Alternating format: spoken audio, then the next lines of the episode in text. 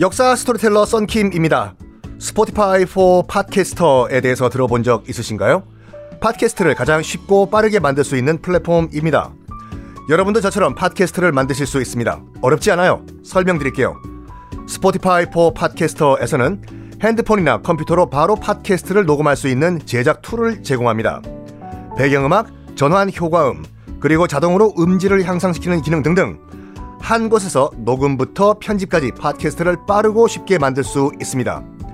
이렇게 만든 여러분의 팟캐스트는 Spotify for Podcasters를 통해서 Apple Podcast, Google Podcast 등 여러 다른 플랫폼에도 한 번에 배포하고 한 곳에서 관리할 수가 있습니다.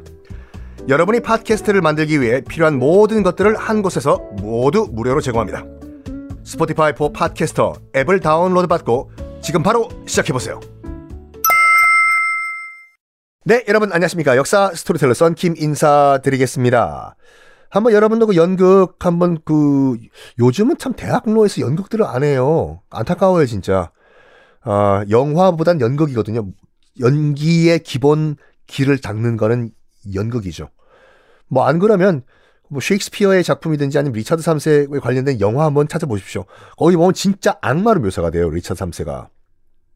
신체 콤플렉스를 다 권력욕으로 커버하려고 해요. 그런데 놀랍게도 놀랍게도 2012년에요.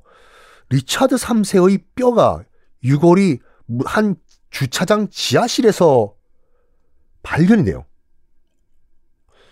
그러니까 리차드 3세가 죽었다고 추정되는 곳 바로 옆에서 발견되거든요. 그 시신이 묻혔다는 곳이요. 감식을 해보니까 리차드 3세가 맞는데 뼈가 멀쩡해요. 곱추가 아니야.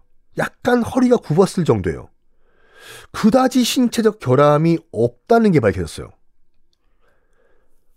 왜 그냐, 왜 그러냐면, 셰익스피어가 오버한 거예요. 그, 이, 이거 지금 이 유골은요, 지금 영국에서 아직까지 보관 중에 있습니다. 리차드 3세의 유골은요. 셰익스피어가 자기 작품에서 너무너무 부정적으로 나쁜 악마로 리차드 3세를 묘사를 했고 그게 각종 연극 소재로 쓰였고 각 그게 연극으로도 번지고 번지고 번지고 번지고 하다 보니까 완전 나쁜 삐으로 고정관념이 돼버린 거예요.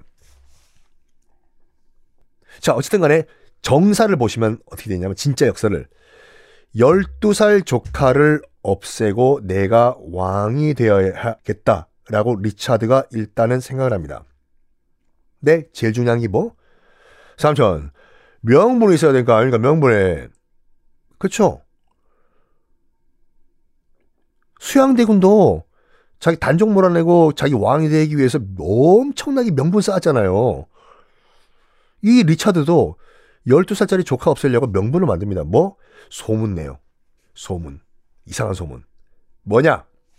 사실 너 내 조카야, 너는 사생아야. 즉, 아빠는 에드워드 4세가 맞는데 네 엄마는 그냥 길거리 여성이었어. 즉, 정식 왕비의 아들이 아니기 때문에 너는 왕 될 자격이 없어란 소문은 쫙 길거리에 내버린 거. 그리고 런던 탑에 가둬버려요. 런던 탑은 정말 악명 높은 감옥이죠. 런던 탑에 가두는 거 얘만 가두면 되잖아요. 어린애를요. 동생 있었거든요. 아홉 살짜리 동생. 또 같이 가둬요. 형, 내가 왜 여기 갇히는 거야? 나도 몰라. 그래가지고 후안이 두려운 나머지 가두자마자 12살짜리 현직 왕 그리고 아홉 살짜리 그의 동생 다 목졸라 죽여버립니다. 그리고 1400 83년 리차드가 자기 조카를 죽이고 왕자리에 올라요. 리차드 3세가 됩니다. 이 소문이 안 났을까? 다 나죠. 지 조카 죽이고 왕된 나쁜 삐삐이라고 오죽했으면 셰익스피어가 열받아가지고 너 한번 내 작품으로 죽어봐라. 작품까지 만들었잖아요. 이걸 모, 모를 리가 없어요. 리차드 3세가. 그래가지고 자기 정통성 회복을 위해 가지고 뭘 해주냐? 어, 여러분이 일반 백성이라고 하면은 왕, 나라가 뭘 해주면 가장 기분이 좋을 것 같아요?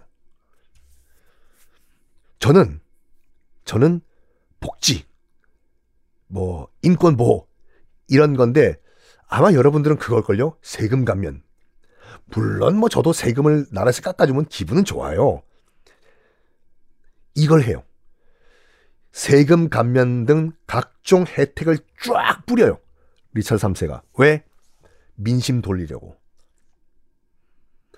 어, 근데 그게 성공했을까? 그리고 정말 왕으로선 성실하게 근무합니다. 아침에 일어나가지고 치카치카 하자마자 바로 어, 이 업무 시작 등등등. 그렇지만 한 번 돌아간 잉글랜드의 민심은 돌아오질 않습니다. 조카 죽인 놈이 무슨 왕이야? 어? 아이고, 12살짜리 조카가 불쌍하지. 왕권이 흔들려요. 왜? 어떤 독재자하고 왕이건 간에 제일 무서운 게 뭐냐? 민심은 곧 천심이다예요. 민심 이반 돌아선 순간 왕권 흔들립니다. 마침 이때요. 리처드 3세의 아들과 왕비까지 죽어요. 지가 죽인 건 아니에요. 이거는 외아들이 외아들이었거든요. 리차드 3세 외아들. 외아들이 죽고 그 충격으로 엄마가 죽은 거예요. 충격받아요. 리차드 3세. 졸지에 진짜 아꼈대 자기 아들은요. 아들 죽고 그 충격으로 와이프가 죽으니까. 그러면 하... 슬퍼하기만 하면 될 거 아니에요. 이걸 가지고 또 정치적으로 이용을 합니다. 리차드 3세가. 뭐냐? 나 아들 죽었다. 내 와이프 죽었어. 정말 괴로워. 정말 괴로운데 나 그냥 왕하게 놔두면 안 되겠니? 이렇게 불쌍한 왕인데? 에? 라고 백성들과 귀족들한테 읍소를 해요. 싹싹 빌면서. 나 정말 불쌍하지 않니? 나 세금도 깎아주고 성실하게 근무하고 아들이까지 죽었어. 한 번 나 왕 그냥 하, 놔두면 안 되겠니? 백성들의 반응은 어, 너 안 돼. 가세요. 이때 이때 요크공 에드워드로부터 권력을 잃은 헨리 6세 가문 가운데서 헨리 튜더라는 인물이 있었어요. 헨리 6세가 죽고 난 다음에 일단 프랑스로 도망을 가 있던 상태였거든요. 그렇죠. 지금은 어 백장미 천하잖아요. 붉은 장미는 있을 공간이 없어요. 붉은 장미였던 헨리 6세 가문의 헨리 튜더라는 인물이 프랑스로 도주를 했다가 지금 딱 보니까 리차드 3세 왕권 흔들리죠. 이때다 싶어서 건너옵니다. 야, 이 흰 장미 놈아, 네가 지금 왕 뭐 니 니 뭐니 뭐, 니 조카를 왕 자리 자격이 없다고 해서 뭐 죽였다고 하는데 임마 너도 왕 자격 없어 뺏은 거 아니야 마 처음부터 원래 왕 자리는 어? 우리 붉은 장미 팥 거야? 이런 근본 없는 근본도 없는 백장미달! 이 된 거예요. 이 전쟁 또 시작합니다. 어떻게 될까요? 다음 시간에 공개하겠습니다.